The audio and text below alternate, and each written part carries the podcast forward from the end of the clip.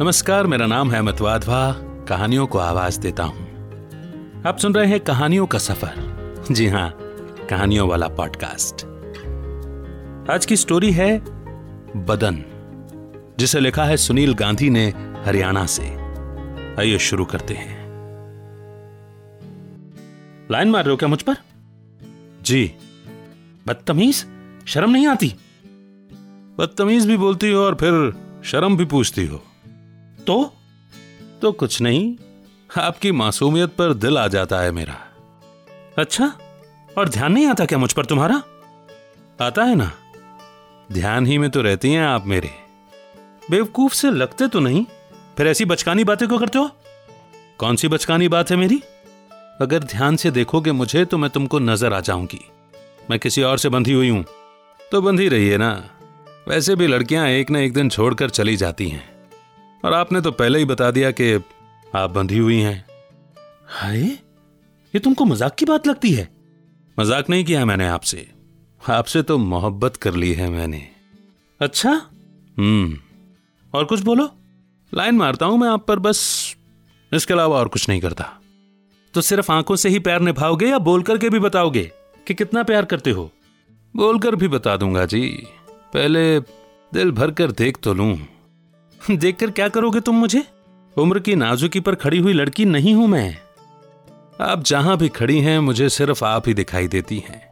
बिल्कुल ढीठ हो तुम, मासूम सी हैं आप। इतनी बातें ना बनाया करो। मैं तो दिल बना रहा था जी। दिल बनाकर करोगे क्या आखिर? एक रोज आकर तोड़ ही दोगे। दिल नहीं तोड़ पाया मैं कभी किसी का। तो फिर कुछ नहीं। बताओ मुझे, कहानी सुन लेती हैं आप? मतलब छोटी कहानियां। अगर कहानी में पंचायती ना हो तो फिर सुन लेती हूं, और फिर समझ भी जाती हूं। चलिए आपको एक कहानी सुनाता हूं। एक सांवली सी लड़की होती है। वो इस बात पर झुंझलाती थी कि उसकी शादी उसकी मर्जी से नहीं हुई। पहले ब्रेकअप के ठीक दूसरे महीने उसकी शादी हो गई थी। ना उससे किसी ने उसकी मर्जी पूछी और ना ही उसने किसी को अपनी मर्जी ही बताई। शादी के 8 साल बाद उसे पहली बार एहसास हुआ कि इन 8 सालों में वो एक पल भी नहीं पढ़ी। वो रुकी हुई सी थी। 8 साल बाद उस लड़की के सामने वो लड़का खड़ा था जो उसे 24 की मानता था, जिसकी बदतमीजी से वो इम्प्रेस भी हो गई थी और जिससे न चाहते हुए भी वो बात करती ही चली जा रही थी।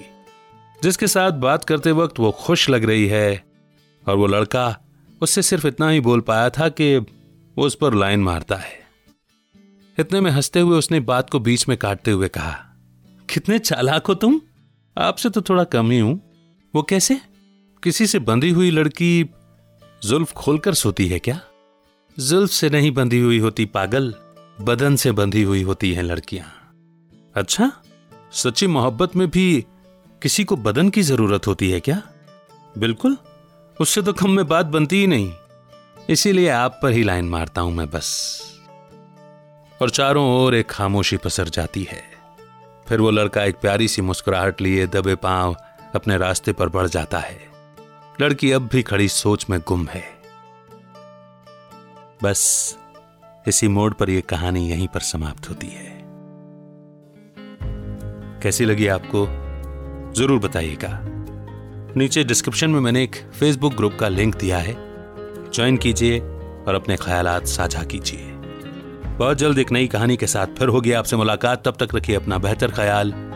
अमित का नमस्कार। जय हिंद, जय भारत।